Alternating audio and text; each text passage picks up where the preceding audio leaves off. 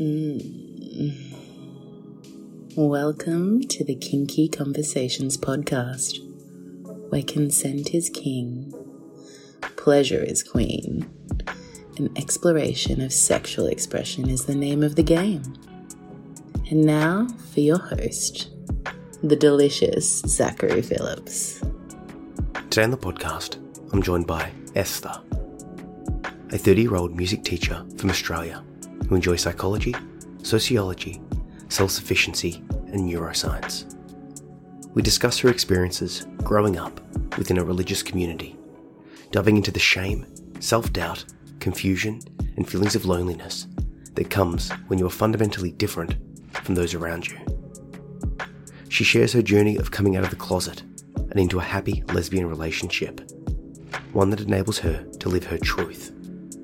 We also discuss the connections between the pill and arousal, the impact of adults modeling appropriate behaviors, heartbeat fetishes, feeder kinks, and thinking yourself into an orgasm. This was a really compelling podcast, and one that I know will help many people. It's easy to feel alone, and we touch upon this in the podcast. But I know quite a few women who, after being married for some years, have to admit to themselves and their husbands that they are in fact gay and have had to subsequently leave their marriage and split up the family to find a living solution that is more in line with their core truth. People who, out of obligation to the family, or the church, or the state, decided to put aside, ignore, or in Esther's case, not even be aware of aspects of themselves that, when push comes to shove, simply can't be ignored. But obviously, making such a change is not easy. This conversation is quite vulnerable and very open and honest, and one that I think you'll get a lot from. And just a reminder stick around to the end of the episode, and I'll play you another piece from the book Kink, Volume 1. You sound good. Everything sounds good. We're golden. Amazing. Yeah, I went in my car because it's the best sound booth. I, I used to record my audiobooks in my car until I got like a um some space to myself and work out where to put the kids in like the whole situation. So it's um Exactly. it's, it's right on. It's it's a it's a lonely life. The um the uh the online uh, book narration. You, you've I I saw in your notes you've written a couple of books, right? yeah. Are you going down the self publishing route or traditional publishing houses? How are you how are you going down that path? Well, the first few was self publishing because I just wanted to see what the process was like. It's very easy, it's very empowering actually, because you have a lot of control over the process. And then the last one, I went with Balboa Press. It took so much longer because they had a oh, project really? manager that dealt with Oh, everything. lovely. If you want to just, you know, change the the font or make it smaller or bigger, it takes then another week or more. When if you're self-publishing, if you're properly self-publishing, sorry, um, you can just do that instantly. You're usually in control. that's that's the path that I go down. Is um, I just like I get this idea of a project that I want to get done, and I'm just like, you know what, screw it. Like this this podcast, I was just like, you know what, I just feel like doing it, and then because I've got the skills with the audio editing and the audio books and all of that sort of stuff, Mm. Podcast under my back, I could just throw it together. And with the um the kinky um Instagram community, I've got like a a plethora of of, of um, connections and people that want to share their story. Yeah. Um, so it's sort of like it's sort of just things sort of come together, and the um, self publishing route gives you the freedom to just get your get your story out there. Mm. So um so I guess on on that topic, um you approached me and sort of connected with me on my um non kinky account, Mm. um fa- having found me through my Your poetry, and then discovered. Yeah. Thank you. I like. I want to be known for my poetry, but I fear that the more I push down this path, people are going to be like, "Oh, it's that sex guy that writes some poems sometimes." Exactly. No, it was it's so the other way around. I already yeah, I just wanted to encourage you because I already liked your poetry and was just like, whoa, if you're getting um censored for whatever you're doing, then keep doing it. That's the right that's what people Well, did. no, no. so so so what was happening was I got shadow banned on Instagram on the Kink account, Mm. and I've recognized the problem now. I, I'm not sure if you're familiar with um, Gary Vaynerchuk. He's like a entrepreneur, sort of um, motivational guy that does a bunch of stuff. Anyway, he talks about posting on on social media a lot, right? Like just always be on there, post, post, post. Um, share your story, share your process, and just engage with people. So I'm like, right on. Like, it, like it just it it. He he he talks about being authentic and just be your true self, and good things come. You know, give more than you ask for. Anyway, I love I love his approach. But what I realized was happening, and the reason I got shadow banned was because I was posting and connecting and um, messaging and doing all of the things so much that Instagram thought I was a robot. Mm. um, That's that's a bit So- unglorious. It's it is. Um, so so perhaps there was like some um controversial stuff that people were uh flagging as well because there was a controversial post. I say controversial in air quotes, Yeah. but um, you know, it's it's controversial when people choose to take offense um and not sort of look at the full story and maybe maybe things sort of all just came together at once and then um yeah, a bit of a bit of a shadow ban and Hmm. um, but yeah, I, I do consider myself encouraged because when people connect um, based on the poetry and the other stuff, it really, really does um, boost me because it's like that's where I want to be. Um, not where I want to be, but it's where I really enjoy spending my space and my time. It's like Hmm. this podcast and the poetry. That's like right on. so it's yeah, a it good worked out intersection here. so well because if you hadn't gotten shadow banned on your other podcast Instagram page, then you wouldn't have posted about that on your poetry page, and I wouldn't have seen it. See, this is this is exactly it. Serendipitous. now, you you messaged me an interesting story. Um, and it, it's it's I'll, I'll let you you go into it, but um, just just right off the bat before we get into it, I know a couple of other people that are currently going through the exact not the exact story, but like a Ooh, very very similar situation. So like when you say like you know, I think you said um collective consciousness to heal the shame. Um, I can already recommend a couple of people that I'll send it straight to because it's it's like literally they're going through it right now. So with that lead in, um, yeah, feel free to just get straight into it and we can um question and go off topic and back into yeah, it and you're not we alone. weave a little bit of a narrative. No one's alone. Yeah. That's the thing. Like we're discovering, no matter what you're into, no matter what your life experience is, there are so, there are people out there that are living it or have lived it, and you're not alone. Mm. So, with that lead in, um, let's um let's do this. All right, I'm ready. If you have some Okay. formulated questions from what I've written, otherwise I can. no, um, I, I was I was curious. I can I can I'll tell you what I'll do. I'll I'll have a read. I'll read your message out, and then we can bounce from there, shall we? Does that does that sort of work? So Yeah? yeah, right, well- just my well- little. Your little your little spiel. Little So you message. I'm just scrolling back to it. You messaged me saying that over the past two years have been quite huge. Mm, You were raised Christian and was conditioned to deny your humanity. And finally, in 2020, it came to a head when you had to leave your husband and come out as gay. mm. The process to accepting love and sex was layered.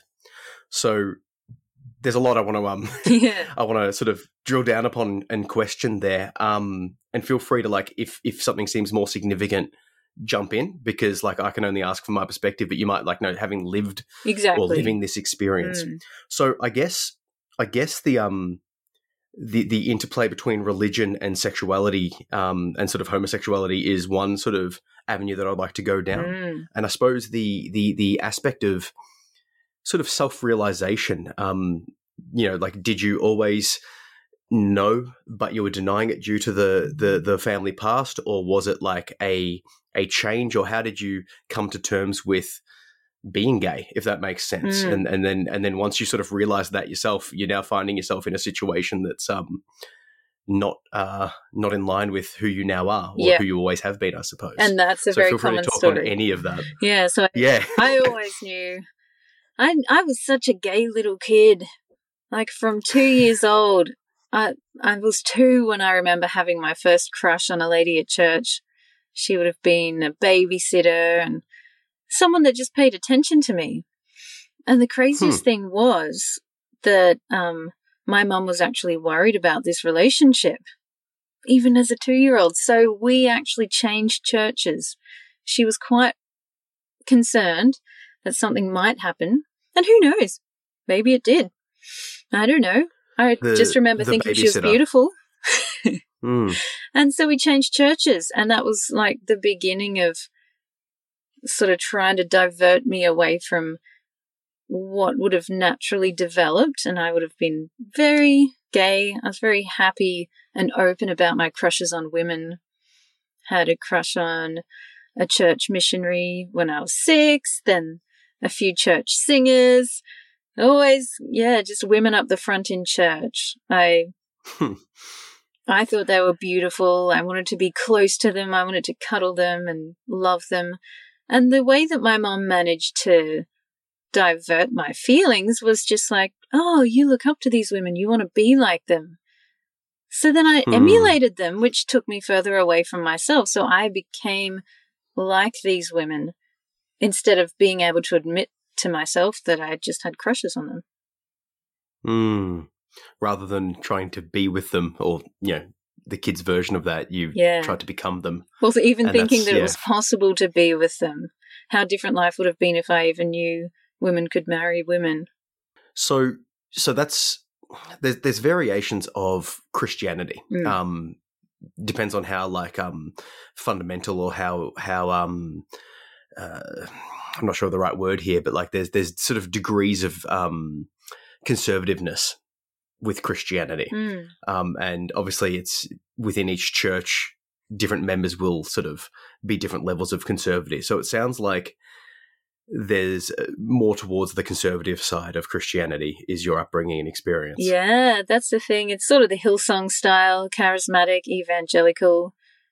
They're very conservative, even though they're quite hmm, materialistic. They can be quite competitive when it comes to making sure you have your blonde tips and your ripped jeans all correct.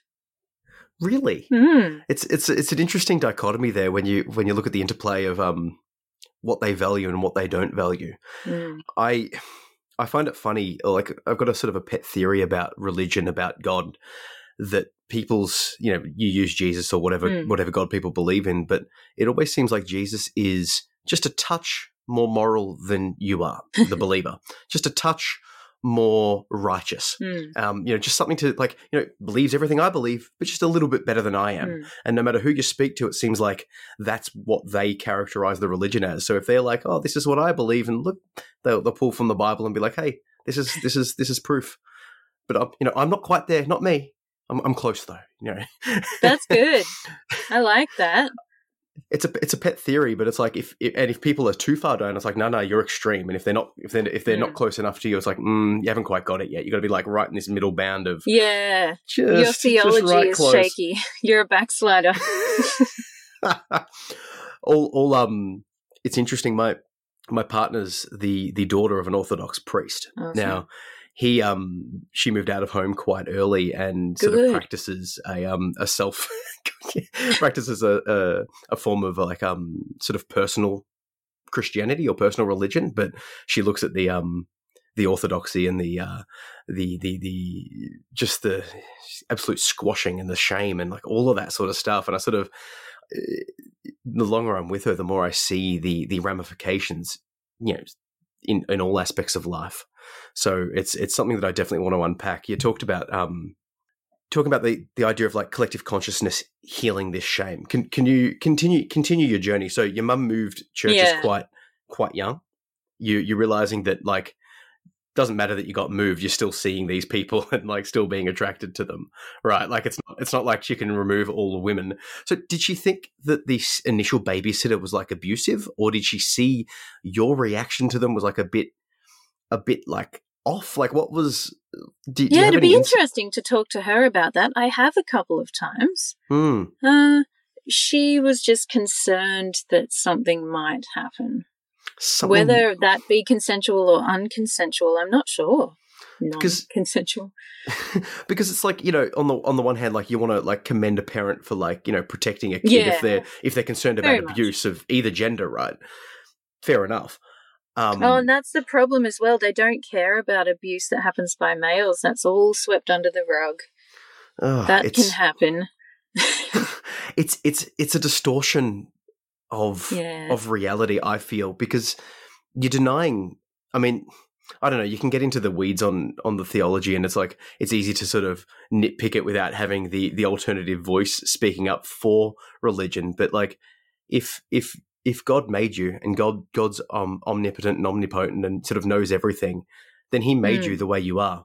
Thus, either He chose you to be this way, or He's doomed you to to to to be a sinner off the bat. So it's like it, you can't have it both ways. You know, like that's the shame. That's how they get everyone in shame. Because if you shame anything like having genitals, being gay, something that like cannot be changed, then you get to have basically the whole of humanity feeling unworthy and sinful. What's what's the end game? I I just is it I think a, transhumanism. no, no. As in, what's what's what's what do they get from just collectively shaming everyone? Is it like, uh, look, I'm not going to kink shame, but it's oh, so maybe that's their kink. I think they want everyone in a low vibration. You reckon it's they're just just pushing yeah. people down and just not not letting them express their full totality. It's like if you've if you find happiness in the physical, mm. then you won't yeah. find it in the metaphysical, right? Yeah, I wonder where it started. I have no idea. Perhaps jealousy. But yeah, if you can keep people in shame, there's no way they're going to become any sort of spiritually transcendent. Mm. Not until they mm. get over it. It's it's funny. It's like it seems like the, the the moment people start speaking out and speaking these deep truths, they're shunned, right? Like you you mm. you know you look at people, amazing people, and the moment they start speaking out or like sort of crossing the narrative, whatever the narrative is. It's like could be the political narrative, it could be the the religious narrative, whatever it is. People start speaking up and saying, "Hey, here's some here's some truth," and they mm. get a lot of pushback, and it's um it's it can be risky. That's why it's important for us to add our voice to the conversation because while we're relatively unknown, mm. we can get this stuff around. And if you had a big following or a career, mortgage, whatever, like sort of tying you to the mainstream narrative, it would be a big sacrifice. But for us, it's just trying to be authentic and helping everyone else get there too. That that's exactly it. Like I I have a I'm curious. Like my, my thing is just exploring curiosity.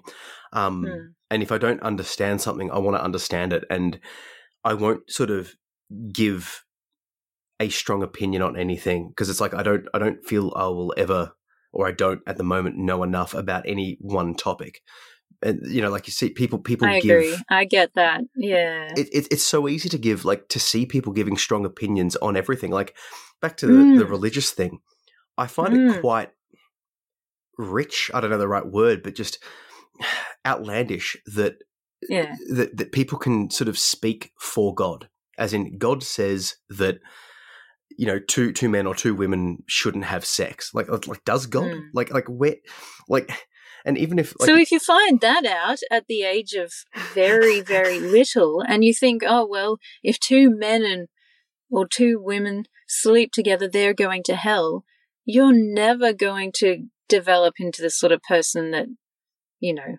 would even risk that. Well of course. And like you know young kids believe what they're told like yeah, if you're if you're vulnerable. Oh, 100%. Like I've got a couple of young kids. My youngest is like five and a half. Um, and, and mm. like I could tell like he's pretty he's pretty smart. He questions, but it which I, I really appreciate. And he he will you know dig down but it comes to a stage where he just accepts you know they accept they accept what they're told at school they accept what they're told you know in a community aspect like a church or like mm. you know what what my friends are talking about like it's just what I, you know, I, I was playing music for him whilst I was exercising, and the music that I'm playing for him, he thinks that's good music. Now it's my choice mm. in music. I think it's good music, but like he, he doesn't know better, right? So then if you no if you, exactly if, if you superimpose that saying like the literal creator says this about that, and, and he's now going like, but hang on, I don't. That doesn't gel with me. There's like this friction that can come at a very early age, right? Mm. Yeah, you don't. I was a very um probably naive and I would have just believed everything. At that point, all of the information was going in. And then because I was in the church environment so much, a couple of times on Sunday, usually at least one more time during the week. Oh, really? I, so I absorbed that superiority of, you know, being morally better than a regular human that's going around satisfying their base desires. and now look at you satisfying your base desires. Oh, yes. Hungry and I want to eat. See, you you mentioned that like this this sort of like years of sexual repression that you're sort of yeah. now sort of stepping into that space. So given that it's the kinky conversation podcast, I want to go down that path as well. We've just been talking about Jesus. Is that kinky enough for oh, you look, people? No, in the in the Oof. previous the one that's going to be up um in the previous one, we went into um the idea of the self-flagellating monks in the Middle Ages, the walking around. Mm. that, so so it's not it's not necessarily off topic. It's um we'll, we'll bring I think you might have a religion kink. I don't think I don't know with a, with a, the daughter of a priest wife and the um the discussion. But oh look, man, that's just adding to it. I've you got, can't deny it now. I I have many kinks. Um, I, I fear that like over time with this podcast, it's going to just slowly people will piece together my psyche, and then yeah, no, you're getting us to do the legwork for you. Well, look, one of the um, I've got a Patreon up, and one of the benefits I'm going to put out there once there's a few more members will be um, I'll sort of raffle the idea of someone interviewing me and sort of put the questions out and then sort of throw it back. So like I'll have a guest mm. on whoever wins the raffle will be able to interview me. So really sort of dig into whatever whatever they want That's down so my cool. path. Right. oh, but honestly, it'd be coming out anyway. Like you're well, being authentic, you're engaging with people. I think if you watch all of the podcasts back, you'll be able to see. Oh, it's it's terrifying and awesome at the your same subconscious mind. well, look, it's a curiosity because like there's things that I know that I like, but like from an intellectual perspective, I, I, I appreciate the curiosity. Before we before we move on into more into your story, I just wanted to sort of just mm. tie up a point of the of the speaking for God, right? Mm. People will speak for God and say it's like, oh, you know, God said this, and they they, they cite the Bible as proof, right? Mm. But even like, I'm not saying it is, but let's just assume the Bible is true, quote unquote. The mm-hmm. the person's ability to interpret it is human, right? So even if the words are true, 100% authentic, they're being interpreted through a fallible human mind and then projected into the space with fallible language and interpreted by other fallible humans. So even if the book is perfect, it's still an imperfect interpretation. So it's like I can't, no matter how I pass it, and I'm I'm I'm willing yeah. to have a discussion with anyone. Like let's let's debate mm-hmm. this, but like even if it says it in the book and I can read the book, I'm still human. So it's still not going to be perfectly inputted into my brain. I don't know. And did you? Um... maybe I'm wrong. Like, uh, what do I know? I'm just like, like I said, I'm an imperfect human that has limited knowledge. Thus, thus have you I thought about curious. that for a while, or did you just think that then? Is that like a long... no? I, I, um, I've, I've pondered. I ponder everything. Um, You've pondered that. Yeah. It's, it's one of these things because, like, you can't, you can't go through life without, um, brushing up against religion, you know, and mm. in this in this space that I'm in, um, I'm you know before like you know the mental health space, um, and like the poetry space, and like you know like mm. you know it's it's it's emotive and like the the the deep questions bring you towards spirituality in some sense, you know, and spirituality brings you towards well, okay, well, have I considered the the truth of mainstream religions? And then it's like well mm. okay you know so, that, so then you go down it's like well what about you know like my my family is nominally christian so i should explore there and then do i see truth well i see some truth but i see a lot of problems and you know it's just sort of like contemplating all of this sort of stuff i spend a lot and of time And you're like well i like the chips from kfc and i like the burgers from macca's and i like the sides from red rooster you can put all the religions together. I, I fully endorse that. Choose your own religion, choose your own kinks, yeah. choose your own life. And like, I don't know, like in the same way that like I think religion should be treated the same way you treat like like kinks and sexuality, right? Like do what you like, practice mm. what you like, just don't don't like non-consensually shove yeah. it down my throat, right? Like oh, honestly, I wish that that's just all we need. If there's any overarching message everyone is just desperate to learn over the last 2 years, it's you do you.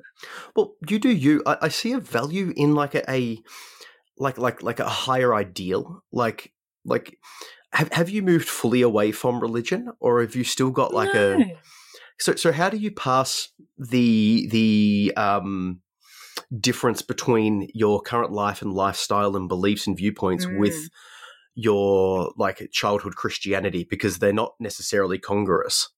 Um, well, the childhood Christianity was church. It was rules. It was uh, a lot of judgment and a lot of um, feigned spirituality, I suppose. And so I actually became an atheist.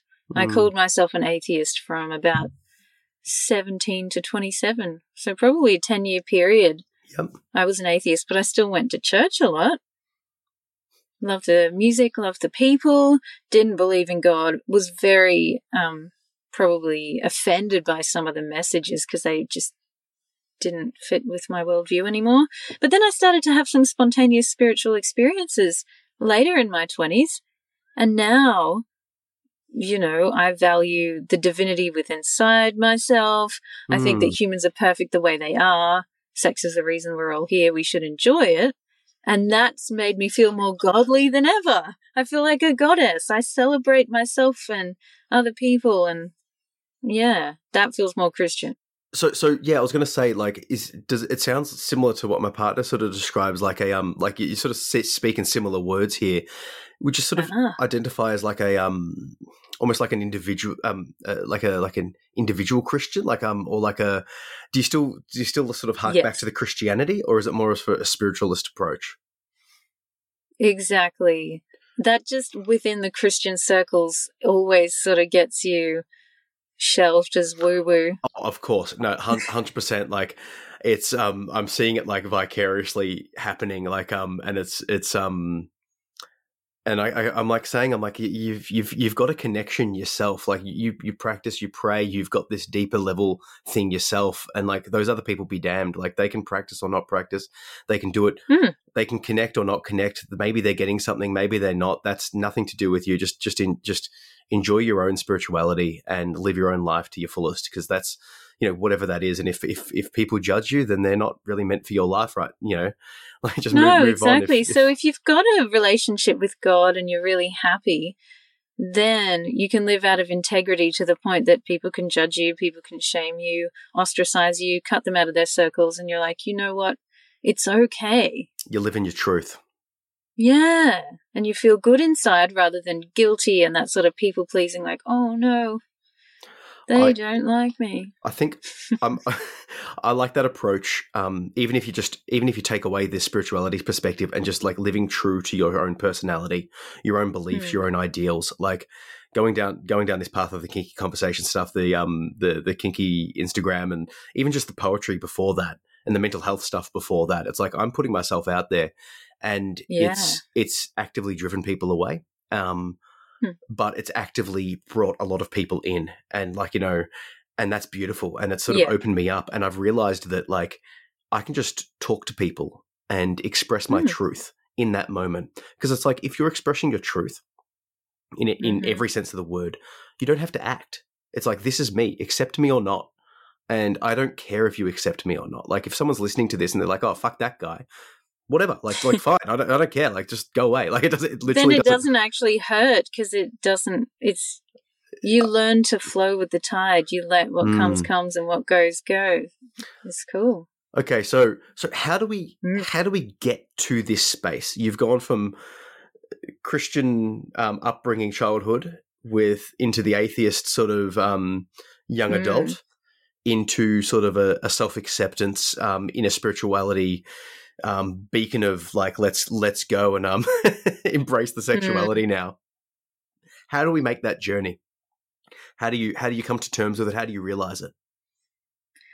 How do you make that journey? You, I definitely would have gone into the closet so hard that even I didn't really know because I was so um, scared of getting pregnant. I wanted to get a husband. So I was on the pill for years. And I think that really, really diminishes your libido, if not makes it disappear completely. So I was on the pill from 15 to 23. And by when I went on it, it was so early in life, I'd never actually felt sexual desire. Hmm. So I didn't know what I was missing out on. And once I got married, then I went off the pill. Hmm. And then I was like, oh no, I'm starting to feel some feelings. It's not in the direction I would like it to be. Oh no! So I've I've heard this before. Like obviously, you know, we're we're chemical creatures. Our brains are chemical, right?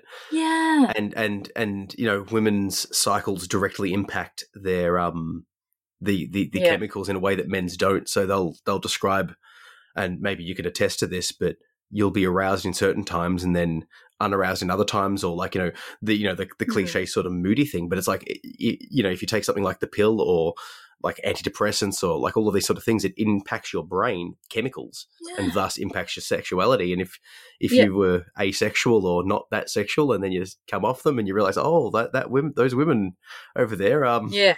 ooh Oh, and there's a little bit to it as well because when you're studying, and I, I did a couple of degrees, when you're studying, you're really in your left brain as well, so you're not connected to your body. And things were going wrong in my body because of the pill, and I was throwing up every month. But I didn't want to be pregnant. I obviously didn't want to, I wasn't ready to come out or accept that part of myself. So I really just lived in my brain.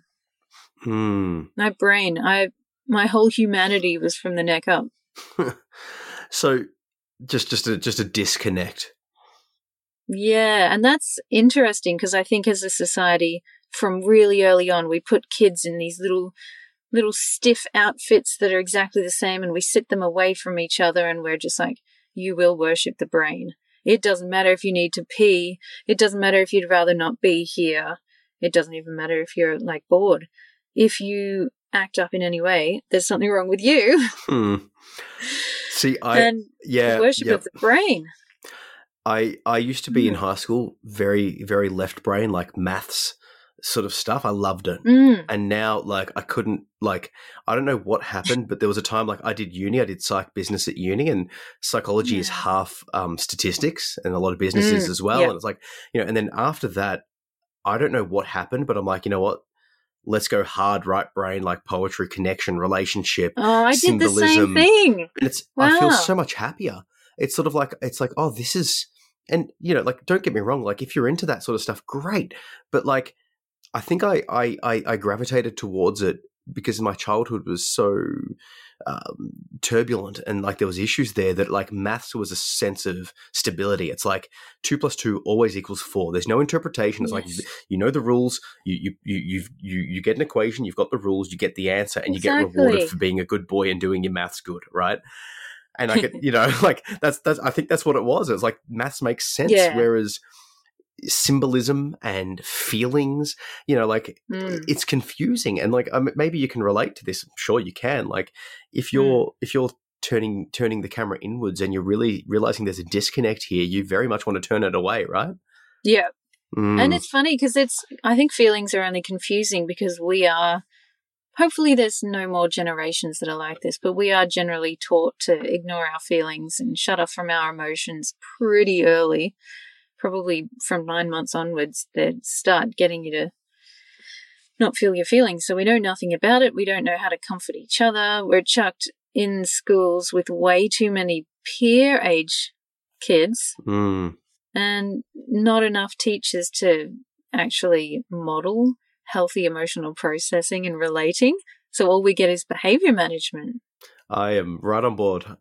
I was a teacher. I was a teacher back in the day, and Ah, like Okay. a, like, a, like a high school teacher, and I, I recognized early on that they the uni was teaching us like the higher order stuff, like the stuff that you're describing that we should do. mm. But the realities of being a teacher in a classroom was Oof. behavior management was like you had to ramp that up 100%. And I found Yeah. that like okay, I had to have behavior management skills and engagement skills. So Mm. and then and then like you had to teach the content and you've got like 25 to 28 kids and it's a it's a nightmare. And like try and do Yeah. anything like like like that actually matters. Like don't get me wrong, yeah, like each exactly. they, they make they make it seem like learning this this slightly new little theory is super important, but it's like there's a kid over there that's you know their parents are getting a divorce. There's a kid over there whose dad's going to jail. There's there's a kid Mm. over there who's um you know like like had a had a terrible sexual experience and doesn't know how to process it. And like that's all happening Exactly. in the classroom, and I'm Yeah. there like hey like let's learn this thing, and you're like like of course they don't give a shit. Of course it's you know it- it's just it's this absolute disconnect. And how do we think that we can just ignore that entire part of people's humanity and then there's not going to be issues sexually in relation? it's it it's hard. Like being being a parent now, I'm doing my best to model. Um, Mm. the, the the best thing I've I've discovered is just if I make a mistake, just apologize, just own it, just be like, yeah, Oh, like isn't I, that scary at first? It's Oh, a practice. it's it is, you but it's just like wish that there could be a day when you'll be perfect and you'll have to you won't have to keep apologizing to Hey. your kids but it never happens well, it, it's more like, but it's it's it's it's, it's apologize when I make a mistake. It's explain Hmm. the reality of you know why I'm saying and doing what I'm doing, and sort of Yeah. treat them like adults. And like like to bring it back to like the sex and sexuality thing, it's the same thing Hmm. with partners, right? Like if you're if you're playing with a partner and you cross a limit, apologize. Like it's it's you're human. Like yeah, this is this is what happened. This is why. Let's talk, right? Like Mm. you know treat each other with respect and talk it through and then you get there right like it's it's it's That's it's so important because if you model that for your kids, then they'll apologize to someone in the bedroom later on when they cross a line and it won't be abnormal. Whereas these days, I think people shut down and they get really shamey or blamey, maybe even aggressive. And it's just so messy because probably, yeah, parents were too insecure to teach these sort of skills. Look it's it's a combination thing it's like cycles and all of that sort of stuff i i That too. like it's just it's it's it's so multifaceted but Yeah. i think the best way that we can do it is like like with these discussions is just just Mm. model model the behavior share the stories i want to dig into the the the, the sort of nitty gritty here um so you're married for how long Five and a half years, but we were together for nine years. So basically my entire 20s. So so so you're you're together for like say nine and a half nine and a half years, right? You're Mm. you're having sex with with a man with your partner. Yeah. Um, I'm imagining like was it was it enjoyable? Did you did you get off on that, or was it sort of just going through the motions? Like how how was the sex the sex free? Like feel free to like sort of not not um not go too deep into things, but like I'm imagining that um with women that you're you know attracted to, you'd be far more um it'd be far more uh, entertaining, so to speak. oh, well, that's the thing. Uh, I, I still very much loved women, and I had some friends I snuggled as close as I could with, but I probably, at least at that point, didn't even know I was doing it. Had no idea what was happening. So I was going through the motions. I'd gotten into sex pretty early as a as a way to be driven places. It's a very easy favor when you're a teenager Hmm. hand job for a drive, hand job for a wine. And so I was very robotic about it. So whether I enjoyed it or not, I don't think I was there. I think I was Mm. very, very skilled very early on at dissociating. So not only would it have not mattered if I was with a man or woman, I mean, I wasn't there mentally. Hmm. Uh, Yeah, like enjoyment. It was more about I'm doing the thing. This is what the humans in relationships do, and I'm doing it. And I was fascinated with sex. I was very interested in it, but I didn't do it for any turn ons. And especially early on, like I never came because I obviously wasn't attracted to men. Hmm.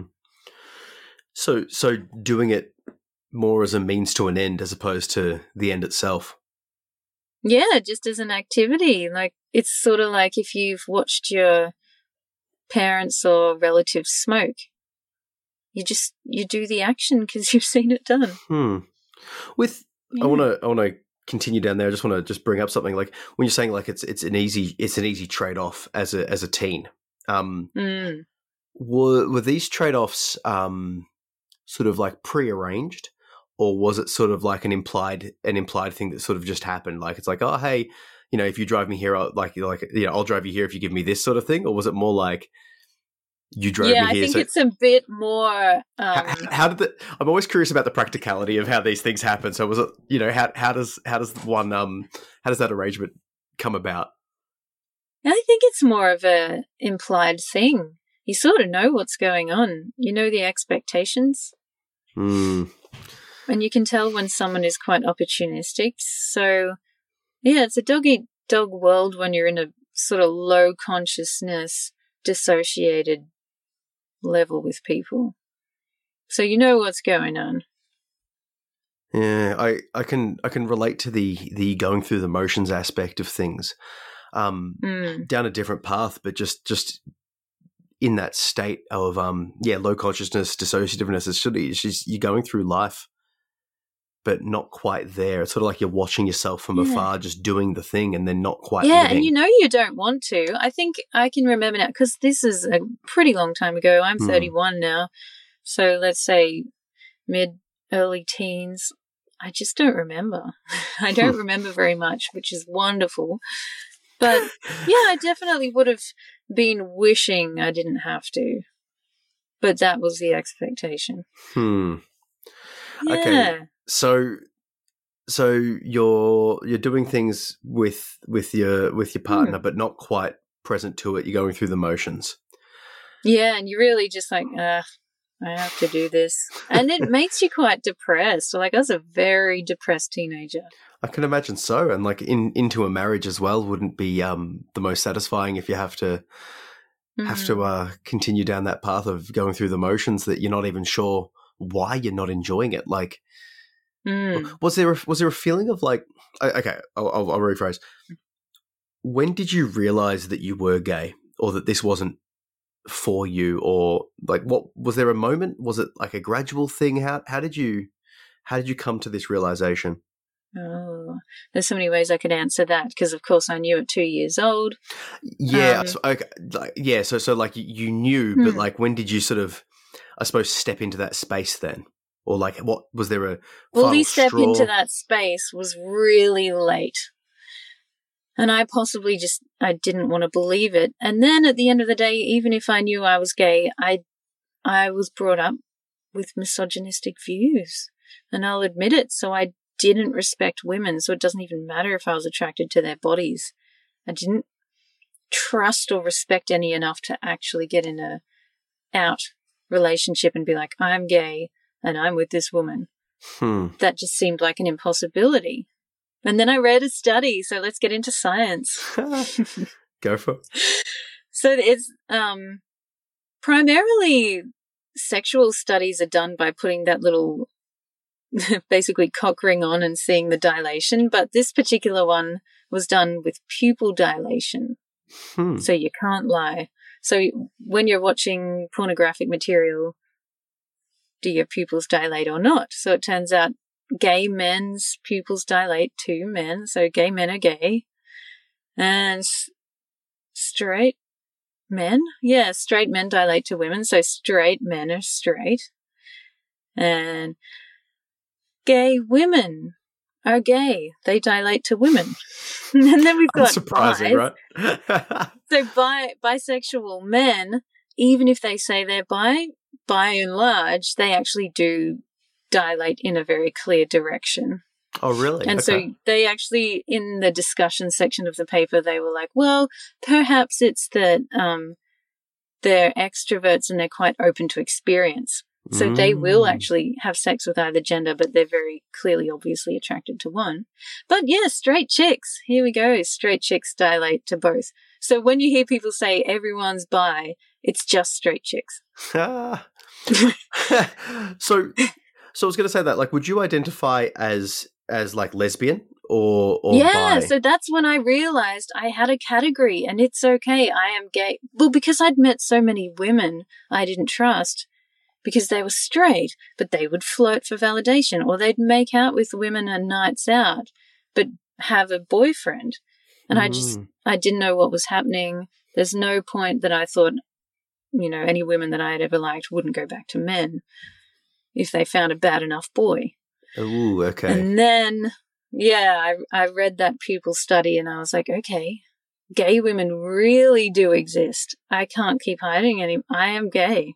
Gay, gay, gay, gay, gay. Ah, I like it. It brings me so much like the inner nerd in me. It's like no, no, like what what finally tipped you over the edge is reading a, study on a, journal article on Oh. pupil studies. that is brilliant. Um, it's sort of I like that. It's sort of it's like no, like so so you didn't feel that lesbians existed until like it was sort of like it was the, the Mm. misogyny, the upbringing, sort of yeah, completely pushed that so down that it's like not only like it's not you're not that thing it's that that thing doesn't exist ooh, exactly. Ooh. How layered. wow that's that's that is layered you said you said that it's, there's some layeredness here that is um that is some layering because Yeah. because it's one thing to deny like to to be told like you know don't be gay but it's another thing to be Mm. like no no gayness doesn't exist like whew, yeah. yeah powerful okay so you read you read the pupil dilation study you check into the fact that Mm.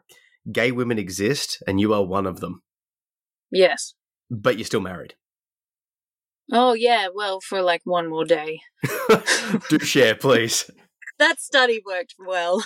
Do you, do you have a link to that? Desired outcome achieved. do- could- if if you can pull that study up, um, link it to me and I'll, I'll chuck it in the show I notes will. because I feel like I feel like uh, after this discussion, a few people might be like reading this study, going, "Okay, this is the catalyst. Get ready, buddy." Imagine if this journal article goes viral. I, look, I hope it does. Um, only for the fact of just just bringing people's truth, because like it sounds like you're in a far more present, less dissociated, happier state. Like regardless of who you're Mm. fucking, like I don't care. Just like just like embrace happiness, right? So yeah. okay, so you read your study. Mm. Um, which will yeah, I'll, I'll remind you to send me the link and we'll, we'll chuck it in. You read your study This study. is going to be great. It's going to have like article citations at Hey, the hey. end of this podcast. I, I um it's funny like some podcasts like a few I've given people homework for um Mm. um and and reminders and stuff it's it's the teacher in me is um is expressing himself in a way that's um I didn't think I didn't uh you know so if anyone's got like a teacher or a professor kink I've got the beard growing now we can um we can lean into that Um, We'll get into the teacher kink because the thing is, I left my husband for one of my uni students. Oh no okay oh all right boom We're on the kink channel. all right There hang- nothing sexier than the teacher student dynamic. All right, I'm I'm writing that down because I'm coming back to that. Actually, let's let's. I want to tie up the um. I want to tie off the uh, the discussion of how you moved into this space, and then we can go to the teacher student Mm. thing because that's um that's a level of naughtiness that we need to explore. So Oh, yeah. so you read the study, then you you said it like a day, basically a day later. Do share. How did you how did you go through this process? Aw. Well, the hardest thing is there was no problems in my marriage.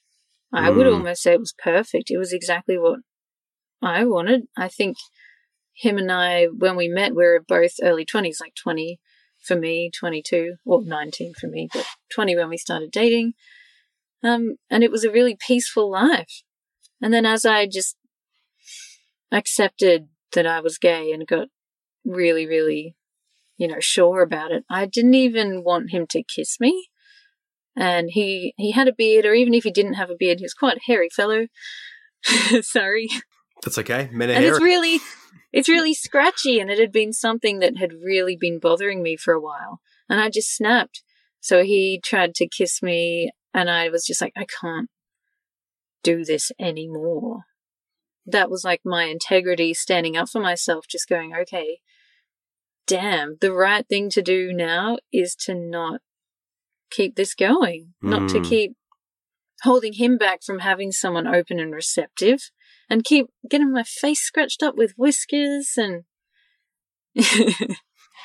like it was just so innocent and cute. I say you you say this to someone having a full beard. Um, so I, I like that. I like the idea of standing up for yourself. It, it's it's sort of like Mm. the you, you, your your your husband sounds like an innocent, like the innocent Mm. victim of. Like it's Yes. it's it sucks for him. Like it's not it's not fair Yeah. on, on him that that such um, expectations and and shame and like layering and all this stuff is placed on you to the extent that you get Mm. into a relationship with this person and not meaning any um Mm. any any you know it's like it's a like you said like it's, it's a perfect relationship you're like friend like you know like it's it's Yeah. but it's not Yeah, it's we not have like a lot in common. We're friends. Ah. And it just sucks because if I had been raised to accept my gayness, then I wouldn't have had to break his heart. So that's why this conversation Mm. and conversations like this are just, yeah, priceless.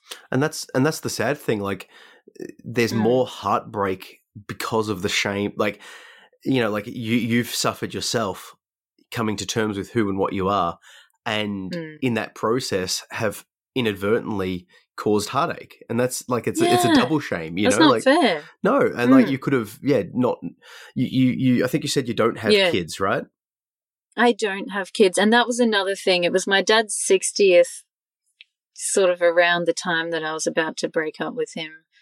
And I knew that I, I wasn't going to have kids and go down that route. And at my dad's 60th, he was like, Oh, isn't this great? We got a big backyard, gonna have heaps of kids in it. And I was just like, I've got to pull the plug on this. I can't keep thinking I'm gonna one day wake up and suddenly want kids. mm. you sort of knew Mm. So- Yeah. Okay, so let's let's get to the juicy bits. The uh All right, so can you describe your first experience with a female, like or sex, sexual experience with a female? Or like the the comparative, the the the either the internal feelings you could go down, like what what you did or how you hooked up, or take it any way you like. But I'm imagining it would be significant in some capacity in some capacity, but it's also quite layered as well because I was, it took like, it has taken a couple of years since me coming out to even really understand sex and feel within my body sex. So that's why coming on here is quite perfect because I was kinky. I didn't need sex. I've never watched porn to get off. I got my kicks sort of like um, subversively. So I, plenty of times before I actually had sex, I had a, a lovely lady friend I used to cuddle. She let me feel her boobies a couple of times. And I had a heartbeat fetish, so I would just listen. I was going to say that, like you mentioned a heartbeat fetish. Um, yeah, I think that's how I got to develop you know, the ability to become aroused without having to undo all the layers of Christian shame and go full like genitals and sex and and plus like when you've got the Christian shame and then the intellectual because intellectuals can sometimes be like mm, we are also above physical pleasures. Hmm. I was just not going there. I was like, I'm above it in two levels. I don't do genital. I don't even have them. I pee sometimes. so, so, so you're saying the um the intellectual shame from like a professional perspective, the the yeah, the professional... like that you just don't get horny in the library. I've disagree. oh no, don't worry. I disagree. Words are my turn on too. Um, oh man, if I can read a well written sentence, even in a journal journal article, I will. Yeah. well, uh, look, I I um I'm going to be honest here. I got through uni only reading abstracts, and it's not because of for lack of trying, but I struggle to read hmm. digitally. So if they were physical, I would read the whole thing, but for whatever mm. reason, online I can't do it. Um, oh yeah. But I don't know, something to do with my brain. Um, I just you know, if someone wants me to read something, I'll print it off for me.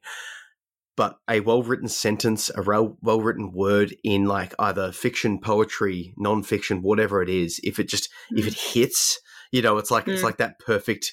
Ooh, you know, you're just like yes, yeah. like like thank thank you for for um making the words go goodly. Yeah, no. Sometimes it takes my breath away. I I read a good sentence and I'm like, oh my god, you, I feel all of my humanity and passion right now. Do you get that thing where you're trying to express it to someone else and then you realize you can't because for them to understand the beauty of this sentence, they had to have read the 60,000 words beforehand? Yeah, there's a lot of assumed knowledge. Oh, I just um I hate that. I get a bit disheartened if I've put a lot of effort into writing something meaningful or something sexual and then the recipient is like, mm, yeah, words aren't really my thing. I'm like, Ooh, oh, how dare you? I nearly came writing that. Damn it. it's like um there's there's a meme that I should post. It's like um when you send when you send your man a dope nude and he just responds like, you know, good job or K. You know, like it's like it's the same thing. Yeah, it's like well well done, buddy. I don't know, like I find this with the writing, like I'll put stuff out there and stuff that I'm like, oh, this is fucking like, oh, right. And I put it out there, no one gives a shit. And then I put out something that I just sort of just wafted together and I get just so much feedback. This is amazing. It's speaking to my soul. It's like all this sort of stuff. I'm like, no, appreciate the other. Like this, this one. This is the thing I want you to like. That was just that was just me stuffing around. But it's like you can't like you can't choose what people like. They like what they like, and they they respond as they respond. And it's it can be a bit disheartening sometimes, but um, yeah, it is what it is. Oh well, we've us wordsmiths have to stick together. That's the beauty of Instagram. so okay, so heartbeat kick. You you yeah you you've so prior to so you're with your partner, your mm. Your husband at the time, but you would still like lean up against fre- um, female friends and yeah. sort of listen to the heartbeat, and that was like exactly was that like arousing or, or comforting or a bit of both? Like where, where when you say heartbeat, absolutely kink? both. I think I probably have a mummy kink as well. Like And like a like a like a boob kink or a breastfeeding kink, or are we what sort of when you say mummy kink? Well, the comfort of someone with a well developed bosom, it just, Mm. yeah, it feels like home. It I'm- feels like nothing's wrong in the world. I'm not going to lie. I, I love putting my face in between um, my partner's or Mm. anyone's boobs and just like just just sitting it there, not for like the section like No, sexually is a different thing. Just just to like rest it there, like this just enveloping warmth just around my face is just is just lovely. Look, that's how I want to die. I think that that'd be a good way to go, suffocating under pounds of breast flesh. breast flesh. I like that. That needs to be a poem there. I'll call it breast flesh. Um, it's going to come. Well, if I if I write that, I'll send it to you. We can we can inspire breast flesh poetry. Okay. Oh, yeah. All right. So Hmm. I do want to. So so so. Have you explored? I'm assuming you've explored, but like, tell me if I'm wrong. The the more um uh genital based aspects of um female yeah. play. Um, And then that was hard because I um I didn't want to be penetrated at all when I was married. Basically, my whole life, I didn't want anything going in me.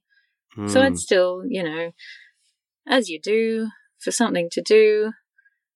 I just required very little stimulation to get off.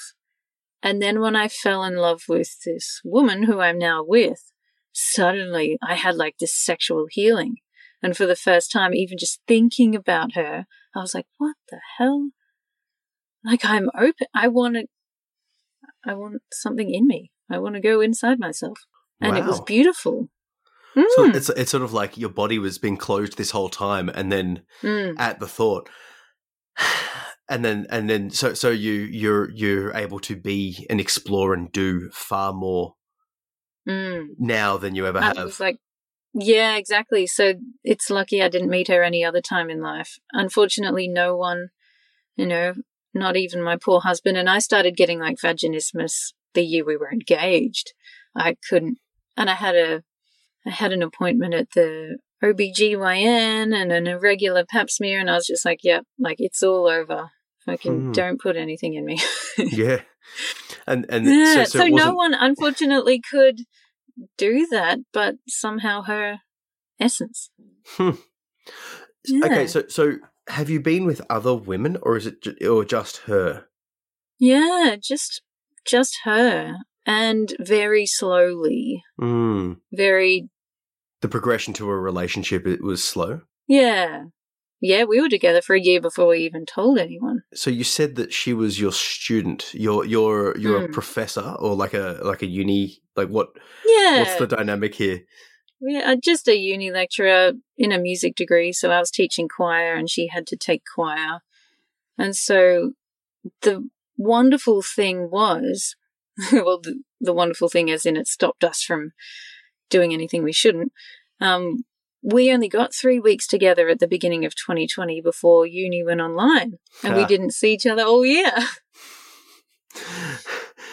just, just as well you know, because I was married and I wasn't ready to come out. And I, yeah, by the end of the year, once the semester was over and we knew, like, you know, there wasn't any of that conflict of interest stuff, it was all on. I was going to say that. What's Yeah. I'm assuming there would be like a, a code of conduct or that sort of stuff that prohibits it or like advises against it. Like I'm, you know, I was a high school teacher, so it's obviously like absolutely nothing, like no, no, like you know, don't obviously.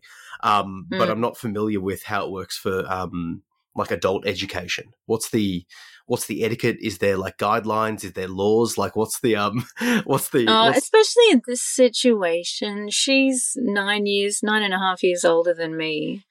And oh she's so older it's than just you. As okay. well, yeah. yeah, it's just as well that I'm not a man and she like an 18 or 19 year old girl. I think we'd have gotten a bit more hot water. I Mm, think the main thing is you're not meant to be teaching them and in a relationship.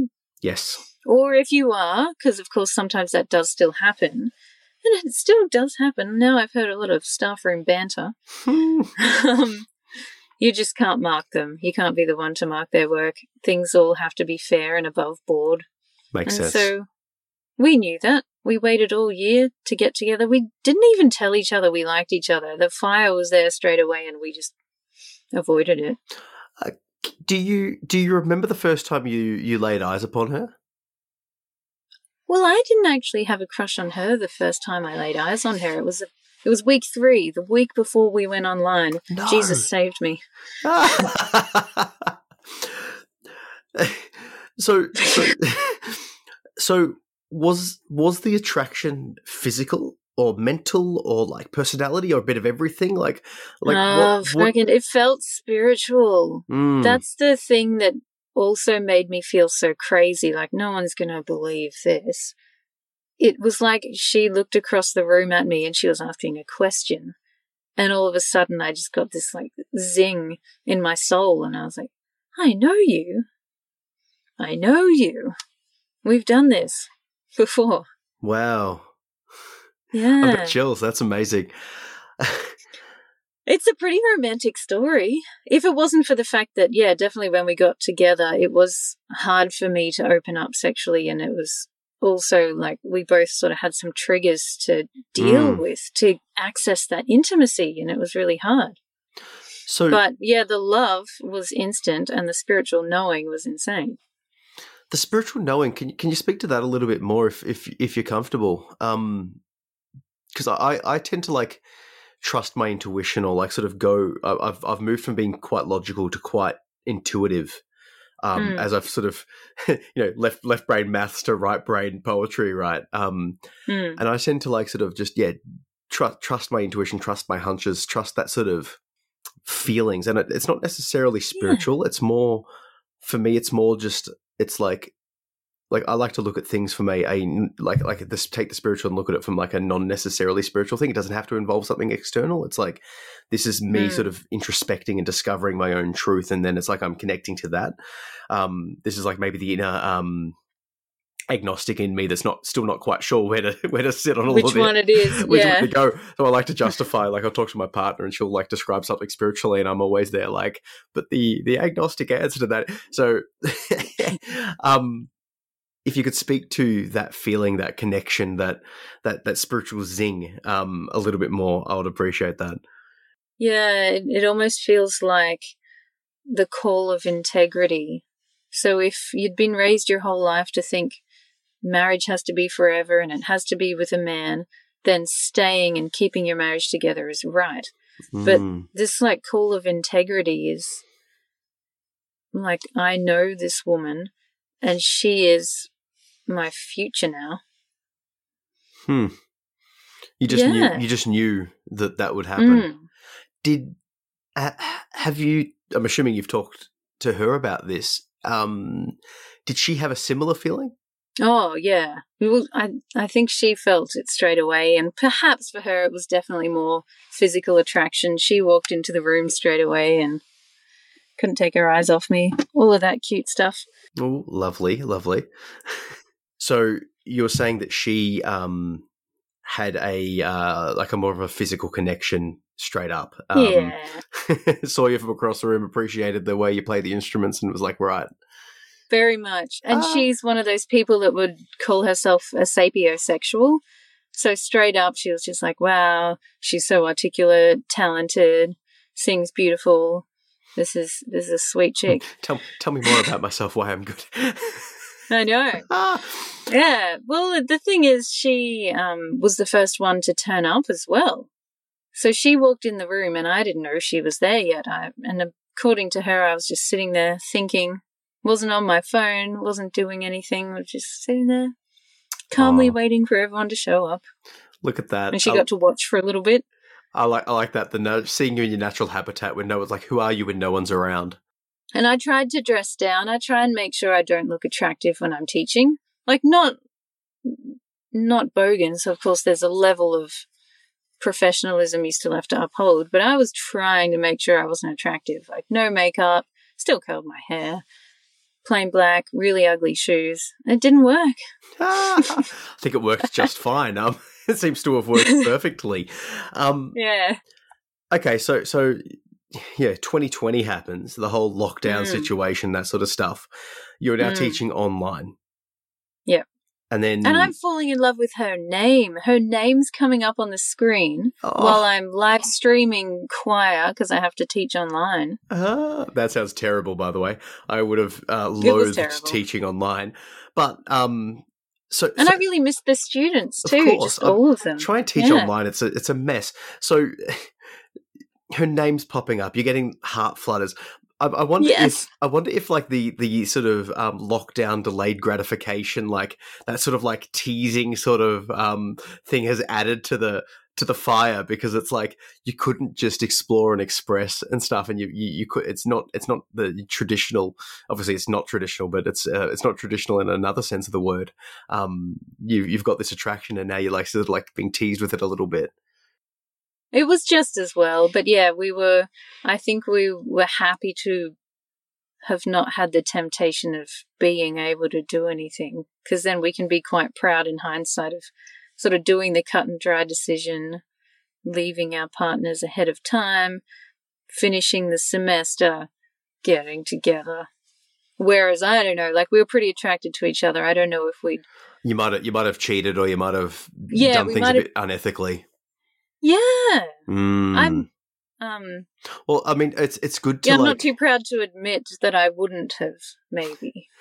hey, it, it played out as it played out. Um, you can't Yeah. speak to what you, you maybe maybe you would have, maybe you wouldn't have. But I find that like if you're in an unha- unhappy relationship, what options do you have? Right, you can cheat, you can break up, you can Mm. um, you know accept unhappiness, or you can find an alternative solution in some capacity. Like they're the options, right? And that alternative solution might be to explore other people. It might be going down a whole variety of paths. But like if you don't Hmm. want to hurt the person, you can't like cheating's not an option, right? You have to find a way to break amicably or you know Mm. like communication and that sort of stuff. So yeah, good good on you for not um not doing that because that could have soured the um Oh Obviously, yeah, like my a- husband was really, really beautiful about it. He was. He understood that I was probably going to go for it, and the only thing he was concerned about was me getting hurt. that's and he lovely. was like, you know, just be be safe. Make sure this is really what you want. Does do you do you guys still have a relationship like a friendship? We don't have a friendship now. We still did for a little while. And every now and then, if he needs to, he'll pop into my inbox sometimes to ask a question. Mm. So yeah, I'm sure we both still love each other. It's Did just and will. it'd be it, Mm. it'd be it'd be hard to pass that as well. Like a the so he, you said he took it well. Mm. How how do you break that to your partner? What do you do you come out and say like I'm just not happy with you, or like you sort of you sort of went into it a little bit before, but like is it like no I'm gay Mm. and like it's not it's not you, it's literally your gender, like. Oh, the thing is, I had already told him. It was the first thing I ever said to him on our first date. It's just that I'd forgotten. So when I re came out to him, he was like, dude, that's like the first thing you've ever said to me. So apparently, on our first date, I was like, hey, just letting you know, I'm gay, but I want to get married and have kids. Huh. And I blocked that out, and I was feeling guilty about being gay, and yet, like, he already knew anyway. he he may not have taken it fully seriously at the time. Oh, and there is that element with straight guys that just. It's not a threat. Like a woman or two women, what's the problem? It's all great. ah yes i um i wonder that as well. It's like i i had a friend back in the day whose partner started doing stuff with other women. And i'm like are you Mm. are you okay with this buddy? And like he was doing what was like effectively like a polyamorous thing which i am now Yeah. myself. Um and i Mm. didn't understand it at the time. It was completely abnormal. But i asked him like if this was two guys like if, if she was with another guy would you be okay with it?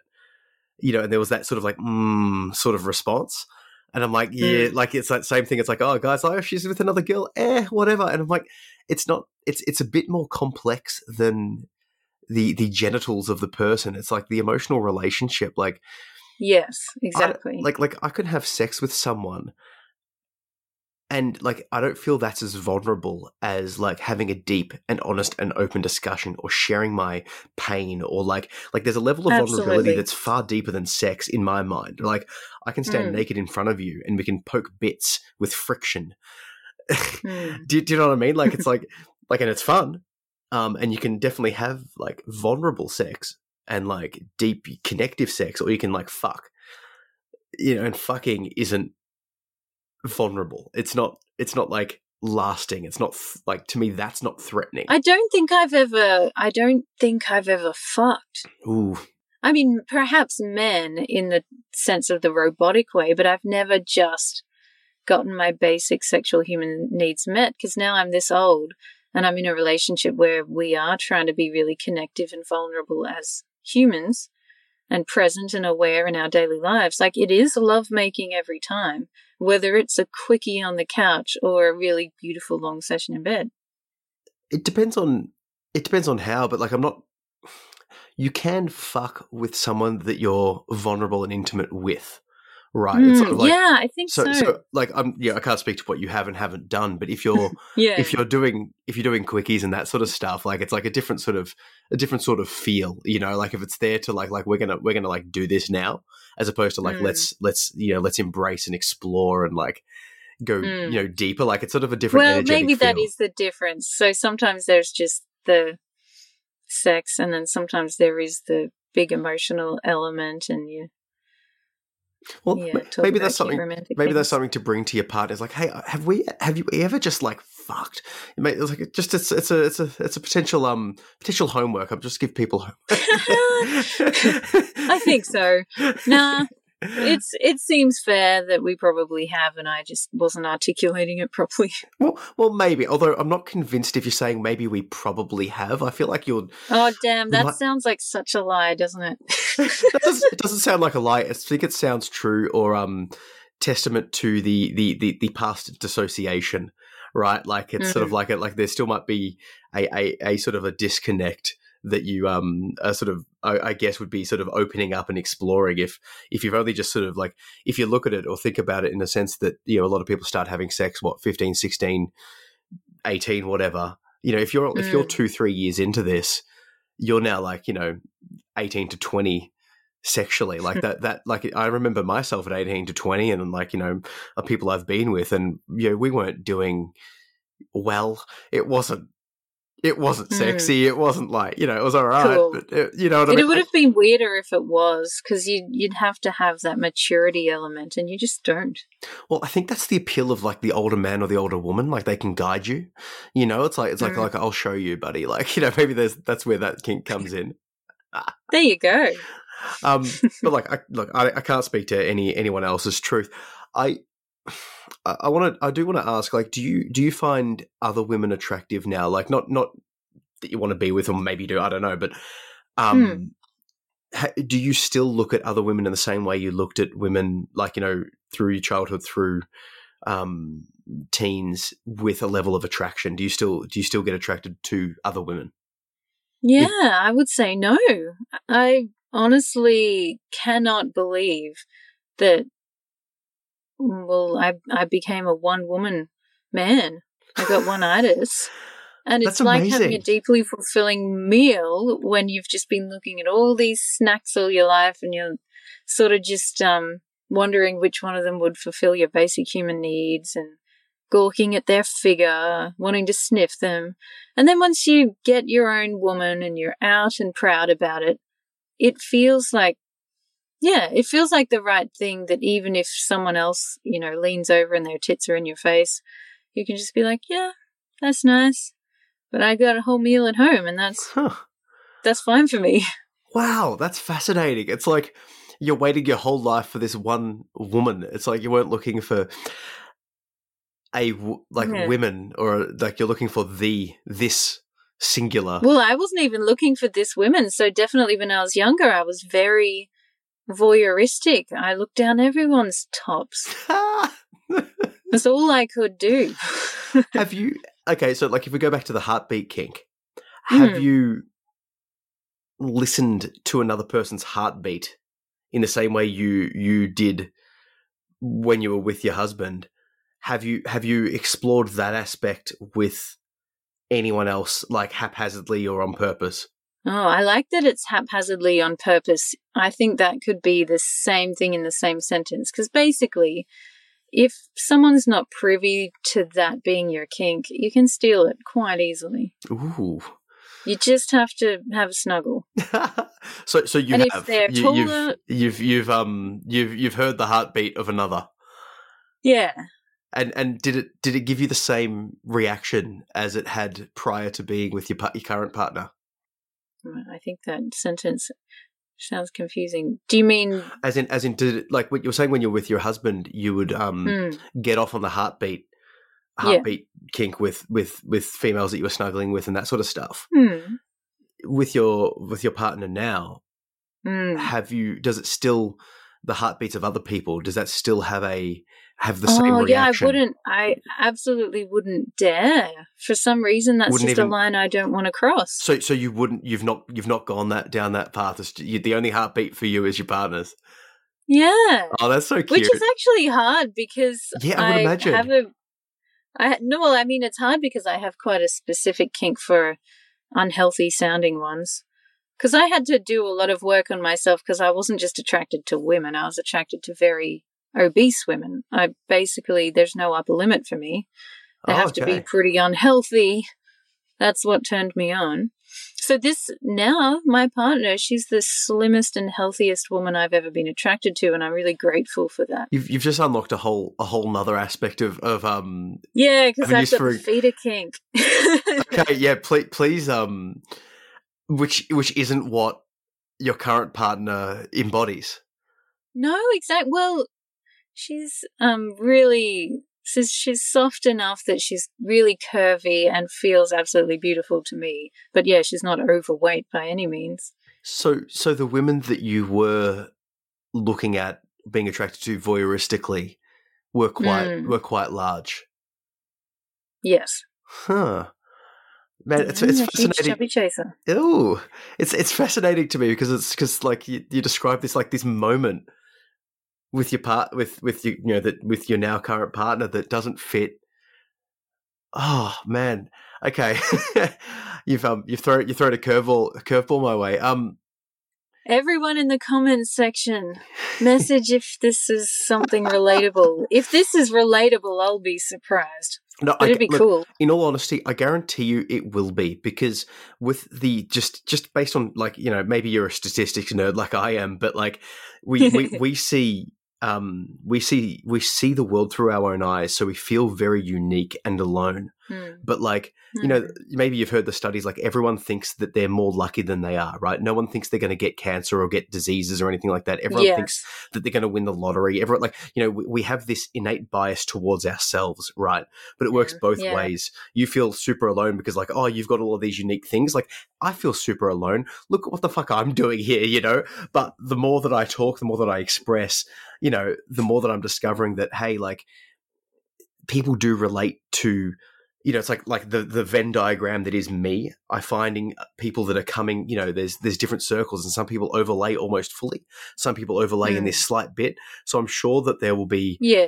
an overlay. And the the thing that's maybe you're discovering is is that you haven't been exposed to a wide enough sample selection to get that overlay. Like I had Yeah. um, it's not out yet, but I spoke to a lady on the podcast. She's a a, a femdom hypnotist in a 24 7 um, dom sub relationship with the goal of having total power um, exchange, right? Like this is like a niche. Um, but like there's, you know, like there's people in that community, right? That and she's like growing that community. Wow. You know, it's very, very, very. She's like, she, I think she, I can't remember the exact quote, but she's like, "I'm a freak within freaks." But the thing is, is like, exactly. you know, she's Mm. found a guy that's got a hypno kick, right? Like, Whoa. you know, and like, and he's wanting to be like, I haven't spoken to him. Um, I might, you know, have them on the Mm. podcast. Who knows? But Mm. he he is like like I, I've drilled into their relationship, and it's like you know how how alone could they potentially feel, but they're within that community, and it and it exists. You know, like their their Mm. relationship is um quite a minority. Obviously, Mm. it is quite unique, and it's a fascinating conversation, but it's not. It's they're not alone, and I would imagine that no matter where, no no one's alone, and hopefully, um, your story will will discover this. I do want to drill down into it. Can you, whenever someone shares a kink, like you've, I want you to tell me like what what is about the the heartbeat kink, that like you actually like why why the heartbeat, and then if we can go into the um the feeder or the the the larger the how would you describe Yeah. it like a feeder kink? Um i suppose i suppose why? Or like I, you know like i can i can sort of if, if i think about what i'm into i can sort of half understand why. Sometimes you don't know you just sort of like it because you like it. But if you have Mm. some insight into why why these two things um appeal to you Yeah, and we can do some layers because who knows? Maybe someone that is into this will come across it and it'll really meet them where they are. i, I it so will i guarantee you would it will say it they feed into each other. So if you've got someone that's quite overweight, then wouldn't their heartbeat be more interesting because it has to work harder? Ooh, okay It just would be more fascinating. It would have more ups and downs. There would be more differentiation, like different spaces between the beats, which typically would happen if you're unhealthy. But then there's a psychological layer. So if someone's gotten to quite a big weight, they're likely an emotional eater, and the issues that cause them to be an emotional eater may be tied in with my early life trauma. I loved food. Ooh, okay And my whole childhood, I was so scared of being overweight as an adult, and a lot of my relatives really shamed me and poked my little tummy. Um, Mm. To the point that, yeah, I grew up really skinny. hmm. And so by proxy, I think I love the physical image of what I thought I was going to grow up into. And I had heart surgery. So they, it's like self love. What I didn't turn into. That's that's amazingly laid. Can I potentially posit Hmm. another layer? Like you're into the music, right? Is Yeah. there something um, musical about the heartbeat as well, like the, the the the keeping time? Yeah, I think so. There's a lot of musicians that are proper audiophiles. So to someone else, a heartbeat is like pretty boring. It might be comforting, but it's like a clock or a kick drum in Hmm. a piece. But to me, it's like, oh, maybe it's quite a fast one between the first and second beat, or the top beat's like really crunchy. And if it's really crunchy, sometimes you can almost hear like a triple sound in it. Wow. Or maybe it's really bassy. That's pretty boring to me for some reason. I'm not all about that bass. I like I like that you've got like a, a and of course you do. Like this is what I'm discovering. There's so many intricacies, right? Like to someone, if I'm like, I oh, know. Who kick- would think about it? Yeah, no, but it's it's amazing because like like who it makes so much logical sense to me now that you've said it. But like the fact that you've got a preference for different types and styles of heartbeat is like just Hmm. amazing to me. It makes it makes a lot of sense, but I've I've never even thought of that as a thing. One thing you know, like that I've discovered with this this podcast down this path is people that are into impact play. I've had maybe two or three of them on the podcast mention all of the physical side of things, the mental side of things, but the sound. They specifically mentioned the sound of like the the wallop when it like when the paddle or the hand or whatever Yeah. they hit, like the whoopah, or like the whip, the whip crack sound. Like it's not it's not just the physical, Mhm. the sexual, like all of that sort of stuff. Like the sound itself is arousing to them. And I was like, I didn't. Yeah, and we know this with monkeys. Supposedly, some female monkeys will start to scream louder when they want to encourage their partner to come Yes. so they can get off and do other things. Well, I was a way to get them to hurry up. Yeah. that is brilliant. I, I heard that there's um you know like the the interplay between um like there's a there's a lot of females online. I see many memes of um you know like you know like send me an audio file of you coming like as a as a you know the girl wanting that from a guy um Mm. And I haven't looked in. I don't know the study. I can't. I can't cite it. Like I, I say, things come from the source because I look at lots of sources. Um, Mm. But basically, this idea that the sound of you know the, the, the mutual sounds sort of like provide this um, sort of feedback loop of arousal, and it sort of covers your own arousal level. So as someone's make, making vocalizations, you make vocalizations, and it's sort of like you can. yeah, it amps you up, and like the act of doing that with the sound of doing it, sort of this almost like this sort of sexual sound uh, orchestra sort of feeling where you're both It's a duet. Yeah, duet. Um, I got. I want to go. I want to go into the um the heartbeat and the um the the the feeder kink a little bit more. Have you listened to Mm. your own heartbeat? Oh, yeah. That's the easiest one because Do you like your own heartbeat? I don't do it anymore. When I was younger, you know, that probably would have worked in three seconds, max 30 seconds. It's a very. really to get yourself Yeah.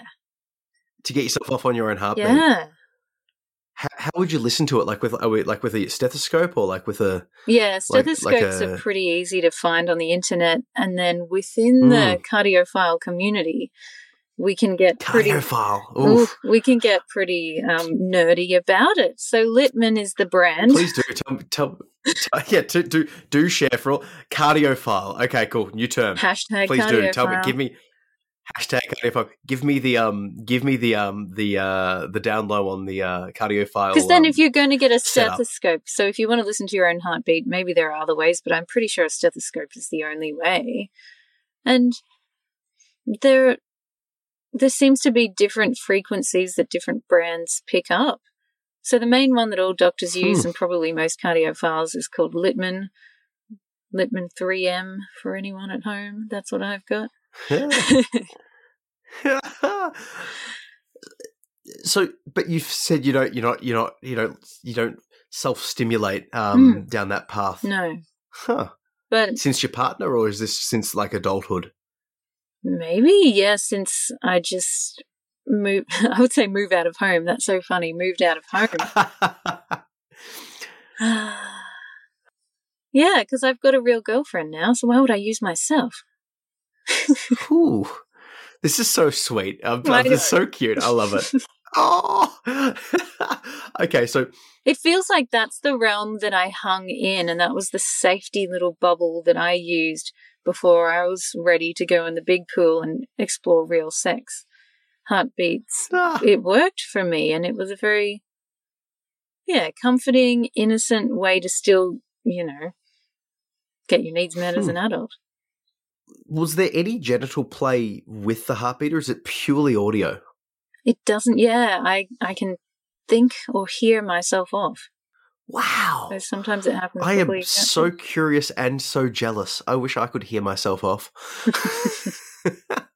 so, like, like, like, yeah, I've had I've had a few conversations down this path now, and like the the hypnotist lady was talking about it, and some other people have been talking about it as well. This idea of like thinking themselves into orgasm. Yeah, and the meditation it's- one as well. I have a friend, Taylor, who lives on the Gold Coast. Hi, Taylor. She does meditative or- orgasm classes, I'm pretty sure. It's sort of like that more meditation ritual, self love. And she, yeah, teaches women how to think themselves off as well. That's amazing. What a like. Oh, I, I know. so I've really got. I've got to look into this. I am jealous, but I'm also curious because, like, I've, I've, I've, um, I've, I've heard that it is possible, and obviously it is possible. Mm. Um, and and and for men as well. Like, it's it seems to be more common or more talked about. Um, I, I saw a video of a guy just no touching. He just he got erect and he came Wow. like no no touch and i'm like this like not that i'm i'm not looking up that sort of stuff but Mm. somehow you know you're scrolling the internet It's and okay something if you pops up. are. That's the whole point of this No, podcast.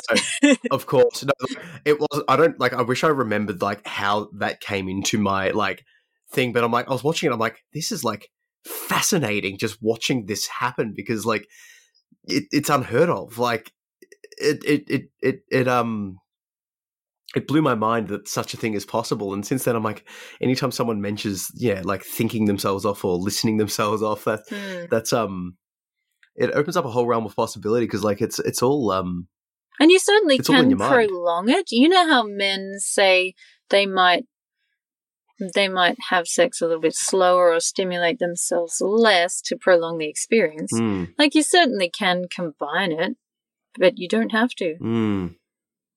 fascinating Mm. So, oh,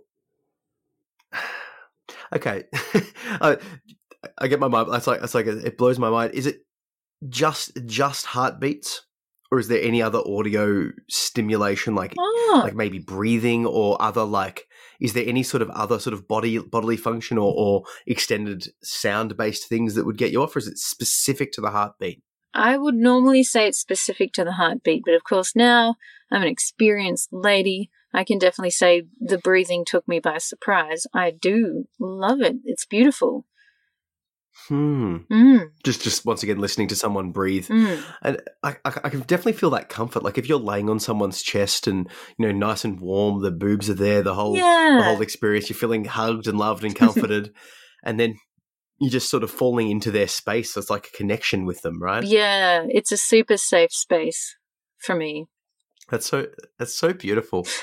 I, I, like what you said earlier. Um, with like loving or like being attracted to the person or this kind of person that you thought you would become, based on the mm. based on the shaming that you had. Like that's that's a fascinating, um, fascinating uh like like introspective knowledge. And it it probably was a point that I I had to heal that to get over it in a way. I had to trace it back. And I did again mm. use medical journals. I was like, like what are the psychological causes of obesity? And finding out things like borderline personality disorder. They're very impulsive, they're very emotional, so they often use um, eating and substance abuse. And, you know, I suppose food is considered substance abuse to deal with um, emotions and not knowing how to process big feelings. And and the the relation to that or seeing the potential future in yourself. Yeah, so that's that'd be a one of those karmic good matches for me in the sense that my early life was really traumatic. So we we'd be a vibrational match. Mm. We'd have similar emotional issues.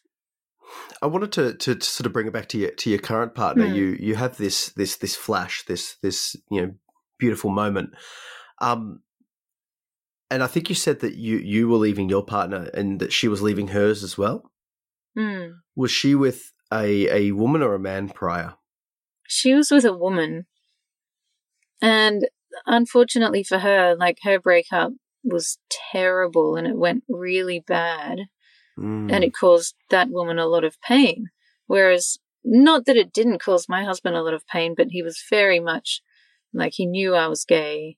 He probably somewhat deep down knew that day was always coming. And mm. we were quite left brain about it. Whereas her partner still long into the next year still kept messaging her really shamey stuff like i've i've told my niece and nephew that oh, she's not with us anymore because she's been a bad girl. She's done bad oh, things. No. And just telling whoever will listen, like, here we go again. Another person's, you know. Oh, that's rough. My heart. So there was a lot of shame. And yeah, it just, it destroyed her happiness for a long time. I could imagine that's it's um anytime there's a rough breakup, it's it's obviously like adds negativity. Did, mm. So, so has she always been um, with um, like with other women, or has she she been yeah. with men in the past as well, or she so she's always been lesbian? She's pretty much a gold star lesbian, yeah. Gold star. What's, she's what's very a gold, proud about that. What's, what's a gold star lesbian? Just um, give. He hasn't like been penetrated with the D. Ooh, very okay. Pure, pure gold star. Yeah, okay. No, yeah. um, mm, okay, yep. I like I think, to. Yeah, I'll make sure not to go too much into her personal history just in case she wouldn't want that. But um, she's definitely out and proud and a gold star lesbian. I like it. Has never been with a guy, never been married. Ooh. Um, I know. I'm very lucky in that respect. How so? Like, as in, as in that you've had that experience, or that you? Oh no, that she. Well, in a sense, because her parents raised her to always be able to be out, And she doesn't have all of this shame and trauma around men. She doesn't have traumatic history, uh, traumatic memories with men. And of course, she was with probably a number of women, which means we're in love, we're together, we're committed, but she's quite, she's quite good at what she does. Oh, lovely. That works for me. you are dating the older woman in this sense, so um, you do have that uh, that lead in. Oh, like technically she's older than me, but definitely personality wise, she feels quite youthful. I think well, that's good. There's a role reversal there as far as age goes. I'm very old. I'm an old soul. I I, I, see we're coming up on time, so I do want to. Um, yeah. I don't want to. I don't want to hold on to you for too too much longer. I do want to give you an opportunity to um, uh, bring it back to to any like sort of close any loops that we have that we've opened, mm. um, and also just sort of if you want to um, bring up anything or end end with something um, a message or that something that you want to sort of um, sort of summarize, like any any sort of thing like that. Um, mm. floor's yours. Thank you. Well, thank you for having me on. This has been a real treat getting to just openly discuss whatever we want. And yeah, I, I feel like this is really important because as an ex Christian, somewhat, and as an intellectual as well, it's just, it's almost unheard of. As soon as you start talking about sex, they're like, oh, well, maybe she isn't that smart or maybe she isn't that spiritual. And I want to break new ground and be like, you absolutely can be completely connected to your body, physical reality, have good quality, beautiful love making with whoever you want, and be smart and spiritual. Mm. Come on, people. So yeah, I appreciate you being part of this conversation, helping waking people up to that. I, I hope I hope that we can do that because that's that's I mean like those three things like you know physicality sexuality and spirit like spirituality like intellect mm. like i don't know I've, I've stuffed up the counting um, you're like you know these four things these, these, four, these four whatever it is but like like the, yeah. there's, there's the core nature of what it means to be a human right is mm. you know like connecting on an intellectual level on a physical level on a spiritual level on an emotional level like why mm. why why there was there was a quote from someone that was basically like if you're so smart like to the intellectuals why are you still sad like, as yeah. in, like, you know, if you're so smart, you will have figured this out. And the fact that you haven't suggests that you're not smart enough in the right ways. You know, like, yeah. sort of like a bit of an ego cut. And like, there are mm. ways to, um, you know, that you can you work on happiness. And perhaps one of them, if you're unhappy, is to look at the different aspects of your life that you're mm-hmm. neglecting. Like, look at the physical if you're hyper spiritual or hyper intellectual and you're still not satisfied. Exactly. Like, yeah, like yeah you, you go down the spiritual path go down the intellectual path but also mm. go down the physical path go down the relationship path and mm. um be open it's brave it's brave to do that especially if you actually are getting a bit of a superiority kick from being in one of the other realms most of the time you, have brought that up a lot it sounds like there's a big um a big maybe you're not aware of that. Within christianity absolutely you're you're very superior if you've mm. died to your flesh. so so so if you've just it's just this is like it's it's all about the the higher force. But you're saying that yeah, with the intellectuals as well. transcended all human attachments. Uh, see i don't know if that's possible. That sounds like a like a um, a state of being that's like oh look look at how good i am you can do it. And I almost feel like a lot of my marriage, I, I did do it. Towards the end, I was very spiritual, very intellectual, reading a lot, and not sexual. Mm. And that mm. felt safe. Again, like the math thing with numbers. Mm. It was a very non threatening thing. There's a vulnerability of the flesh. Of, yeah. Um, of, of being of being open like openly and connecting and i mean like like it sort of brings it back to the the the heartbeat kink like you're you're literally hear, hearing their life essence do you know what mm, I mean? Like that's, that's what like, it feels like. Yeah. Well, it, it is. I mean, like you're, you're listening to the thing that's keeping their body and mind alive, right? True. Like, yeah, it's it's like literally is their essence. It's it's not. It's it's like it's spiritual, but it's also like the actual physical thing. Um, mm. it's, mm. Sorry, I think I might have interrupted you. Um, any other uh, other little little tie-ins that we've got going on here because we're um hmm. we've sort of covered a few different things, but I just I just really did appreciate the uh the the the, the connection description that you described. Um, see your your your new partner from across the room. It's um beautiful. Oh, that sort of connection. Sorry, I thought you meant tying topics together. Oh no, either either well, connect, either way. Tie, tie the topics it. in. Talk on whatever. It's all good. That's the funny thing. We were both with other people. I saw her from across the room, and basically from then on, I felt pretty assured that she was my wife. Like, that's wow. it. And that makes for a hell of a commitment, which means we've been able to work through a lot of our childhood wounds together. And mm. it hasn't been easy, but we've got that assurance. Like, we both just went, bam, that's it. However hard it is, is how hard it is, which won't be forever. And it sort of is tapering off a lot mm. now. Yeah. That's, it's so beautiful. Going. I really hope hmm. that everyone can find a connection or connections that bring them such um, clarity and healing. And, you know, yeah, like hopefully clarity. this conversation can let give people that spark of hope that they're not alone. That you know, like yeah, Mm. you might jump onto a different aspect of this. Like I've said, I know a few people that are going through or have gone through recently what you're describing, um, Mm. for for possibly for similar reasons. Actually, now that I think about it, actually very similar reasons with the um the Christianity into Mm. um you know lesbian sort of sort of stuff like there's you know the shame and like it's it really it i'm not saying it's common but like i'm sure there is a commonality of that because like yeah there's Oh, it's huge. My heart breaks. My I've had to grieve so much for what could have been and how healthy and happy and out I could have been because it just does make you psychically sick keeping secrets like that and Mm. even hiding your own authentic self from yourself. have have you gone back to you mentioned your your your, your dad talking about the um the yard and stuff have you come out to your parents have you Oh yeah, that, that, was a really emotional day. So at the end of 2020, you know, I wa- I was driving to their house. It takes about an hour, depends where I was living.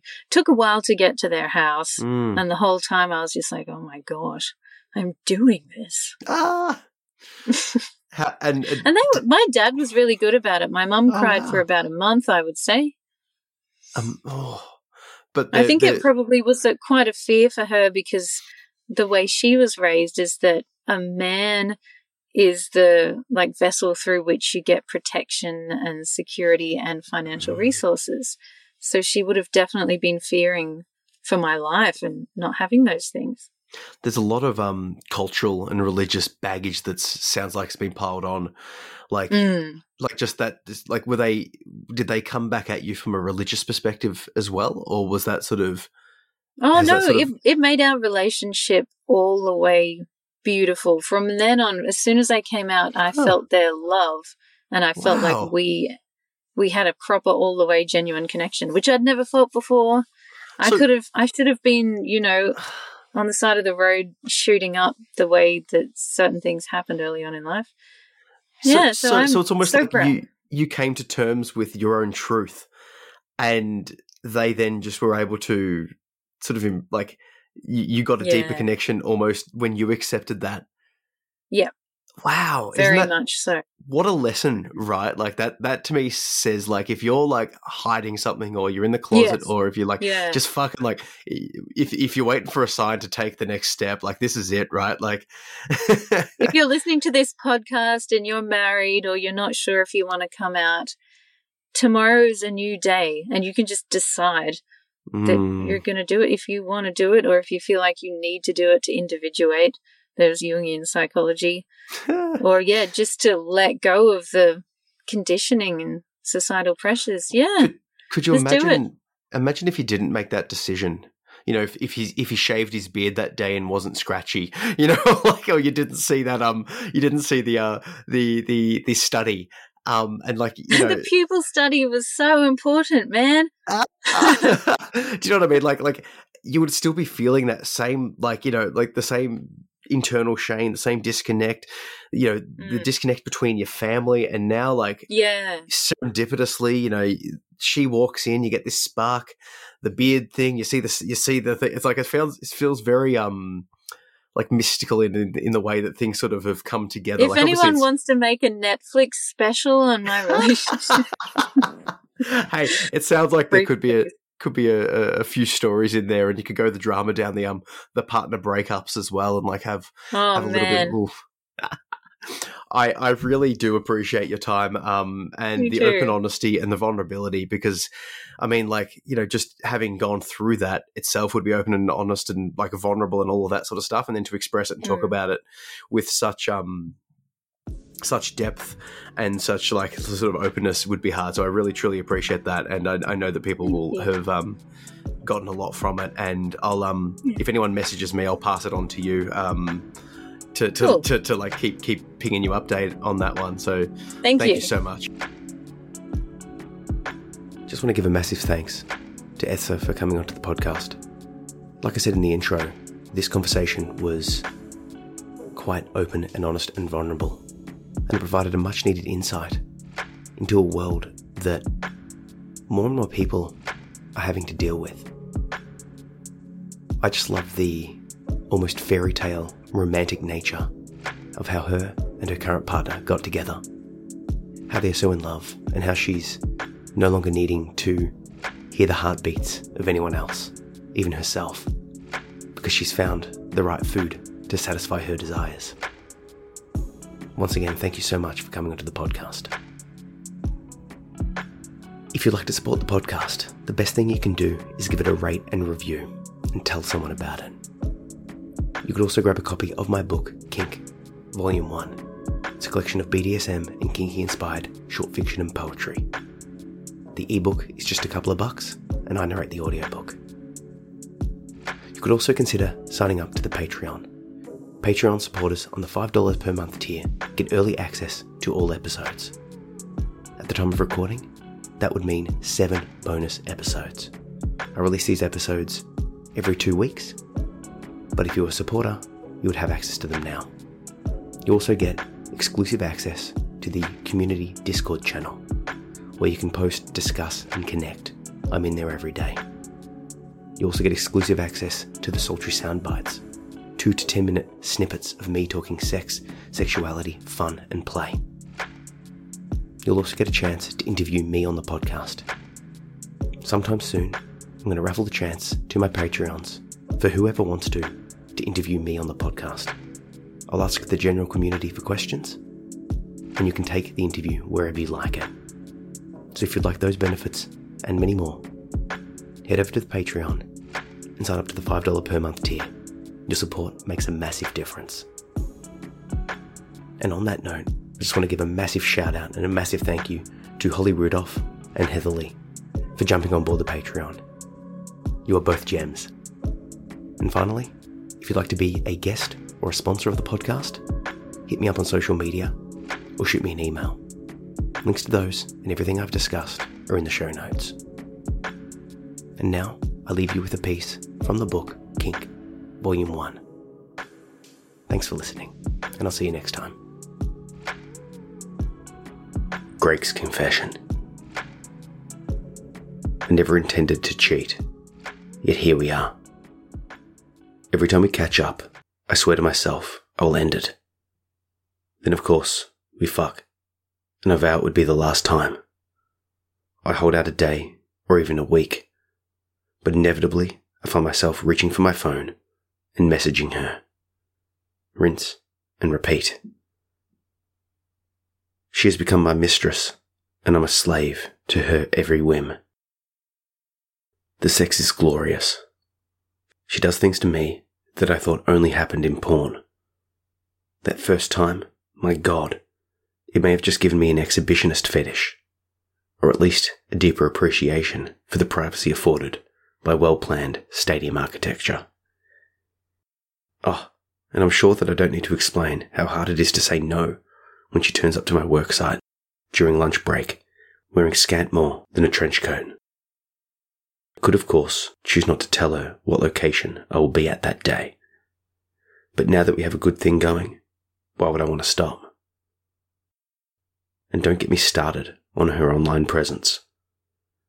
I think she's turning pro with all the attention she gets, and deservedly so. But it goes beyond just sex. When I'm with her, I feel alive.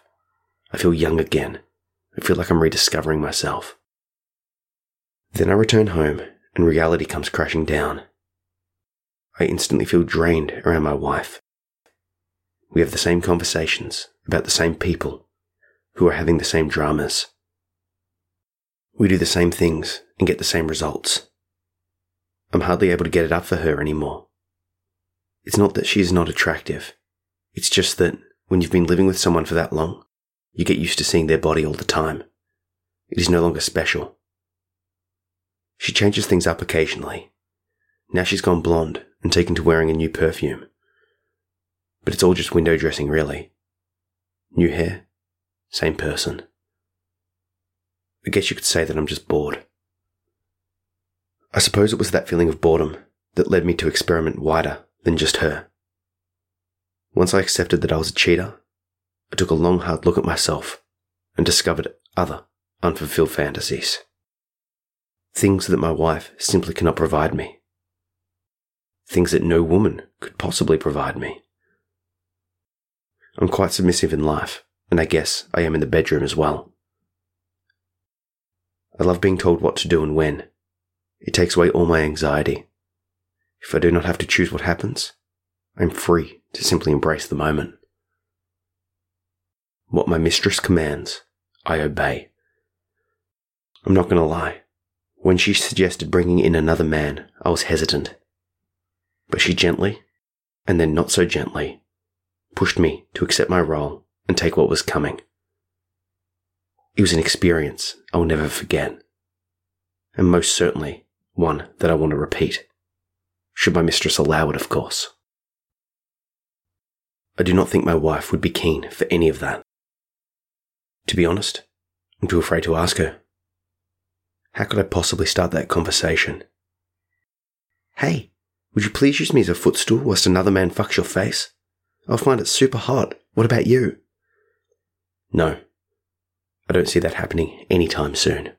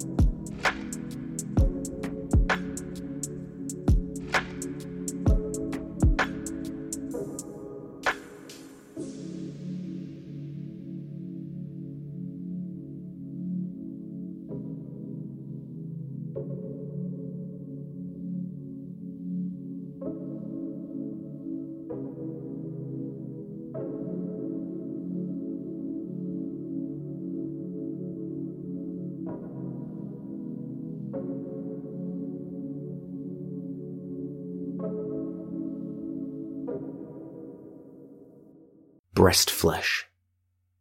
My face is pressed against her chest, crushed by breast flesh, smothered in the soft caress of her warm, welcoming press.